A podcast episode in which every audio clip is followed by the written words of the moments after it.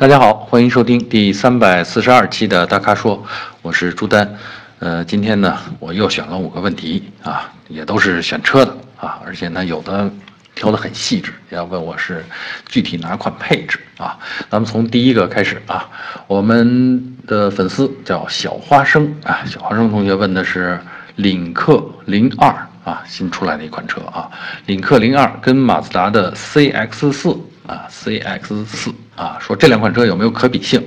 啊，他说对空间要求没那么大啊，要求的是颜值还有省心啊。另外，他想问有没有别的可推荐的车型。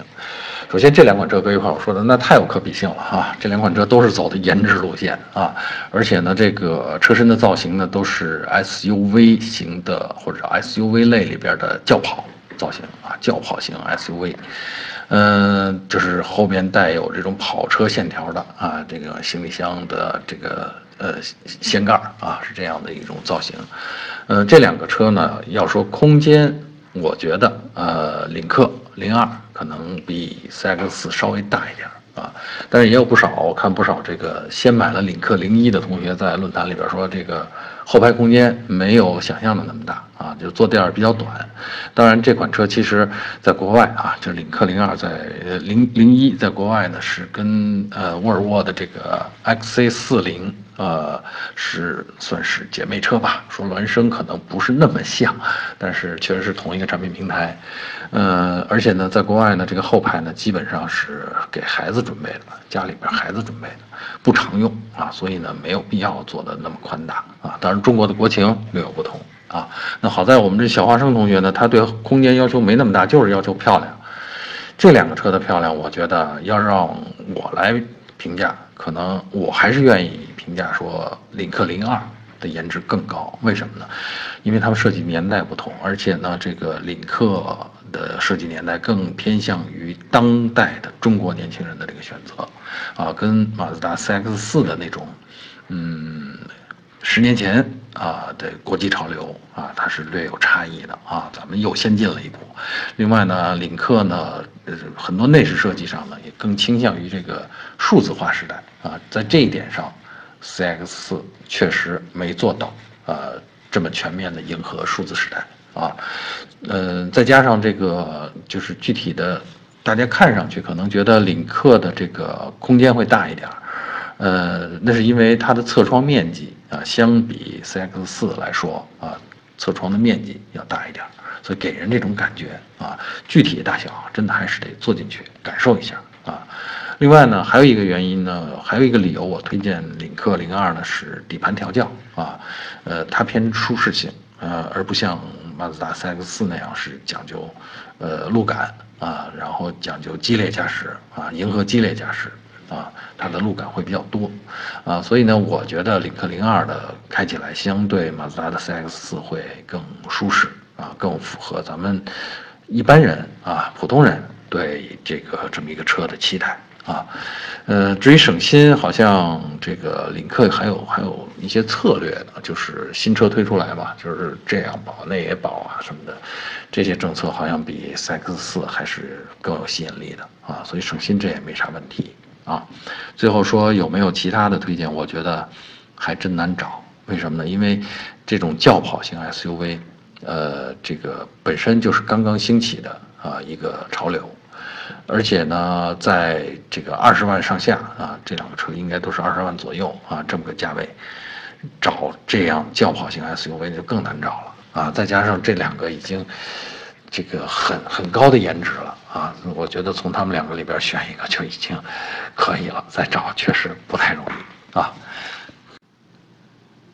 第二个问题来自我们的粉丝啊，这位粉丝名字叫小财靠勤，大财靠命啊。那我们祝这位同学命好一点啊，发大财。嗯，他的问题呢是关于速派 一点八T 豪华版，他说这款车家用怎么样啊？是否值得入手？嗯，不瞒他不瞒大家说啊，就是这款车呃，前不久我也推荐了给了这个亲戚朋友，而且最后人家也买了。就是当然我没推荐的那么具体，我就说可以去看看速派，最后人家选定的呃，挑定的就是豪华版啊，然后呢，用起来很满意啊。因为我推荐这款车的时候呢，我说的理由呢，就是说，首先这个斯柯达的牌子啊，没有大众牌子那么硬，知名度那么高，所以呢，我们能省下，对于我们普通人来说，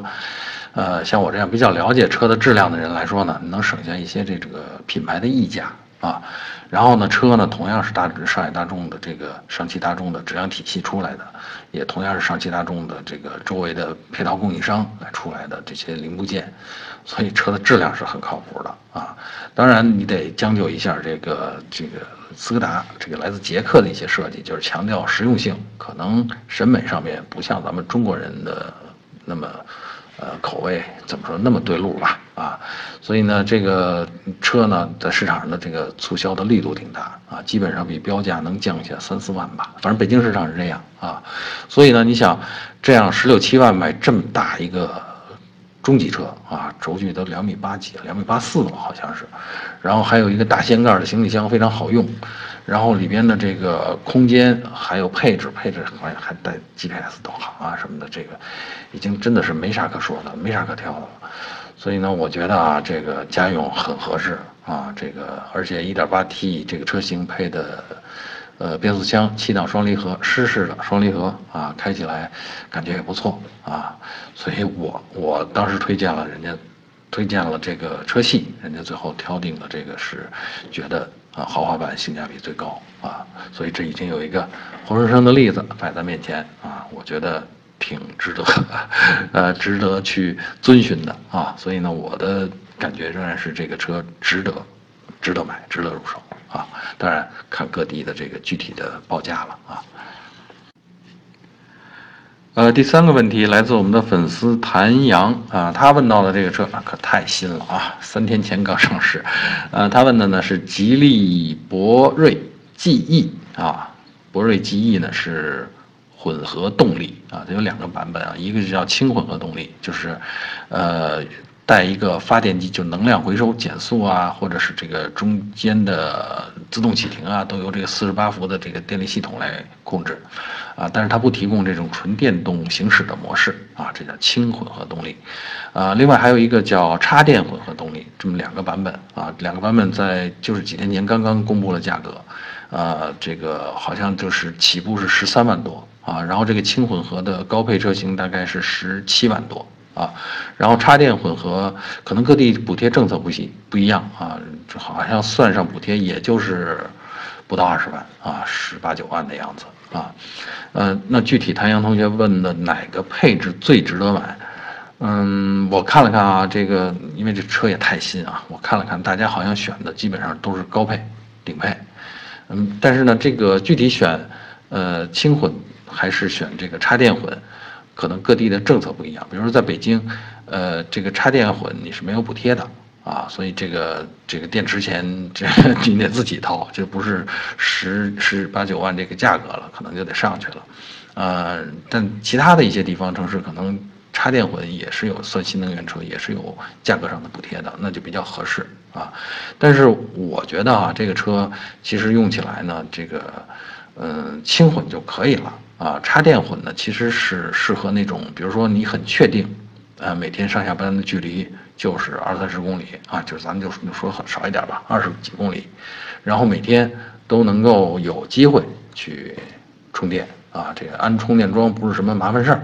那你就适合这个就是插电混啊，毕竟插电混的要车就比较重了嘛，啊，带着电池呢，它提供纯电续航啊，虽然就五十公里吧，五六十公里，但它提供的是纯电，它是比汽油的要省啊。如果有这个环保意识的话，那确实可以选这个。呃，如果比如说像北京这样的市场，它不算，它很多人就觉得从价格上考虑，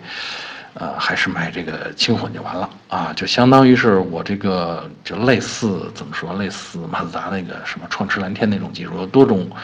呃渠道可以回收能量啊，这个节能。啊，这个然后价格本身又不贵啊，所以呢，这也是一种挺挺实在的一种选择啊。那我觉得我刚才为什么说选这轻混的顶配呢？因为你可以在十八万元的这个价位之内，你就搞定这个主动安全的这个几大件。你比如说这个自适应巡航、主动刹车啊、呃，然后车道保持这样的东西，呃，我觉得这在今天还是很有价值的啊。所以呢，至于其他，如果说预算没那么高，那真的就自己去挑挑就好了啊。我是觉得在今天，既然买这个，如果预算够的话，还是买主动安全水平高一点、买数字化程度高一点、带车联网的这些的车辆啊，我们能够尽早的享受那些便利啊。呃，第四个问题回答我们的粉丝叫于洪亮啊，洪亮同学问的是，呃，速腾和朗逸该怎么选？这是个好问题啊。为什么这么说呢？因为新朗逸啊，全新一代的朗逸已经出来了，而且新朗逸出来了以后，你一看它的这个整个的设计款式是直接攻击速腾，为什么呢？它的尺寸，朗逸的尺寸已经比速腾大了啊，这这在原来不是这样的，原来是速腾比朗逸大，速腾是按照一个准中级轿车去设置去设计的，就是说呃你对后排空间不是要求不是特别高的话，它已经完全够一个中级轿车的格了啊，就是满足家庭的方方面面的需求都够了。再加上呢，大众在中国的口碑一直挺好，然后速腾的这个呃精细程度啊，内饰啊，还有一些这个细节的精细程度也都高于市市场的平均水平，所以呢，作为一个精品的中级车啊，这个速腾是够格的。啊，还有一个啊，速腾的这个悬挂，后悬挂多连杆后悬挂，对于这个偏爱舒适性，甚至还偏爱点操实操控性的这些车迷来说，这是一个利好啊，比这个朗逸的这种就是扭力梁纯粹的这结构简单的扭力梁后悬挂来说，它能够带来更好的行驶的和操控的体验啊，这是原来速腾的卖点啊。但是这个新朗逸出来以后，我觉得它攻击速腾就在第一大了。啊，车身的轴距也大了，然后这个车的长度什么的都大了，呃，这让人觉得，哎，那那花同样啊，还不是同样的钱，它还比速腾便宜一点，啊，因为后悬挂结构相对简单，再加上车系原来的定位并不像速腾式的定位那么偏向就是更高一级的像迈腾靠拢，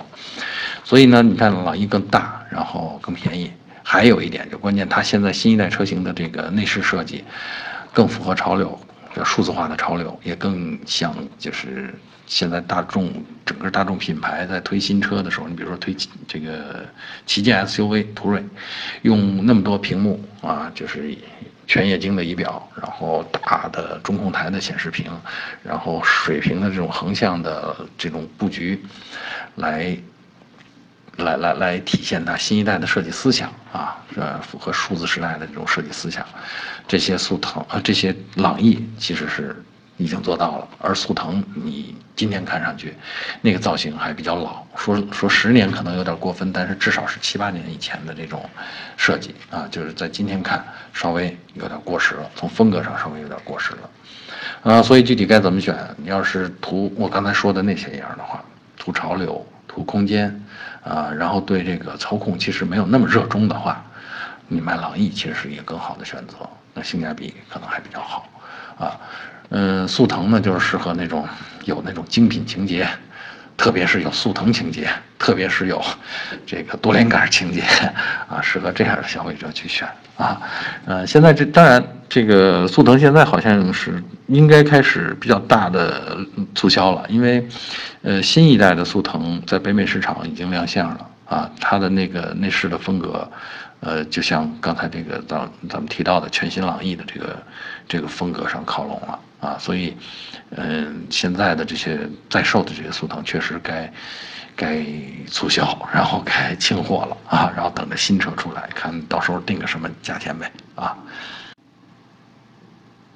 呃，第五个问题来自我们的粉丝独行侠啊，他问的呢是沃尔沃 X C 九十 新能源啊，这这是这是一款混动车型啊，呃，插电式混动车型啊，他问这款车怎么样？我看了一下，它市场价格是九十多万啊，然后呢，这个插电呢应该是个 二点零 T 的汽油机，然后配上一个这个几十千瓦的这么个电动机构成的这么个混动。车型啊，然后九十多万的车价里边，我看了看配置，应有尽有，基本上大家能想到的，包括刚才咱们说的，当然，沃尔沃也一直在主动安全方面非常领先啊，就是那些安全配置都非常齐全。呃，我觉得啊，如果预算在九十万，又喜欢沃尔沃这格调的话，嗯，没问题，我觉得选这新能源，我是觉得它挺不错的啊。插电式混动嘛，它好像这个纯电续航在五十公里以上，在咱们公中国现在的这个工信部的要求法规之下，它就算是这个新能源车啊，所以人家也是呃坦坦的很坦然的，就是叫啊 X C 九十 新能源版啊，呃。这东西在北京市场是没有补贴啊，但是呢是算新能源，应该上牌儿相对宽松一点啊，这我不太清楚啊，这个大家仔细去再再去查查啊啊。然后呢，这个车呢，这个我觉得加有这种电机加持的话，二点零 T 这个呃起步这个超车啊什么这些动力都够啊，没问题啊。嗯，然后这么大一个车呢，其实大家也不用再像考刚才我说的说考虑这个插电不插电，因为车本身已经挺挺重的，即便不带那个电池，那车也不轻啊，所以嗯、呃，带着电池挺好啊，这样可以提供一些这个低速的时候的这个动作比较柔和啊，然后呢确实也能够比较节能。然后享受各种新技术，因为钱已经已经不差钱了嘛，你还不享受一下这个现在汽车行业里边这个各种新技术，对吧？所以我觉得这车可以买啊，而且这种插电的这个你用起来，嗯、呃，怎么用都都怎么说呢？都不不属于浪费啊，呃，将来可能在。呃，在在在转售啊，二手车在转售，保值率或者我这牌子也还在这儿啊，所以呢，我觉得这车是可以买的一个车啊。好，以上就是本期大咖说的全部问题啊，欢迎大家继续在我们的公众号后边提问啊。如果想了解更多的汽车资讯、导购信息，那请持续关注我们的微信公众号还有车评网啊。我们下期节目再见。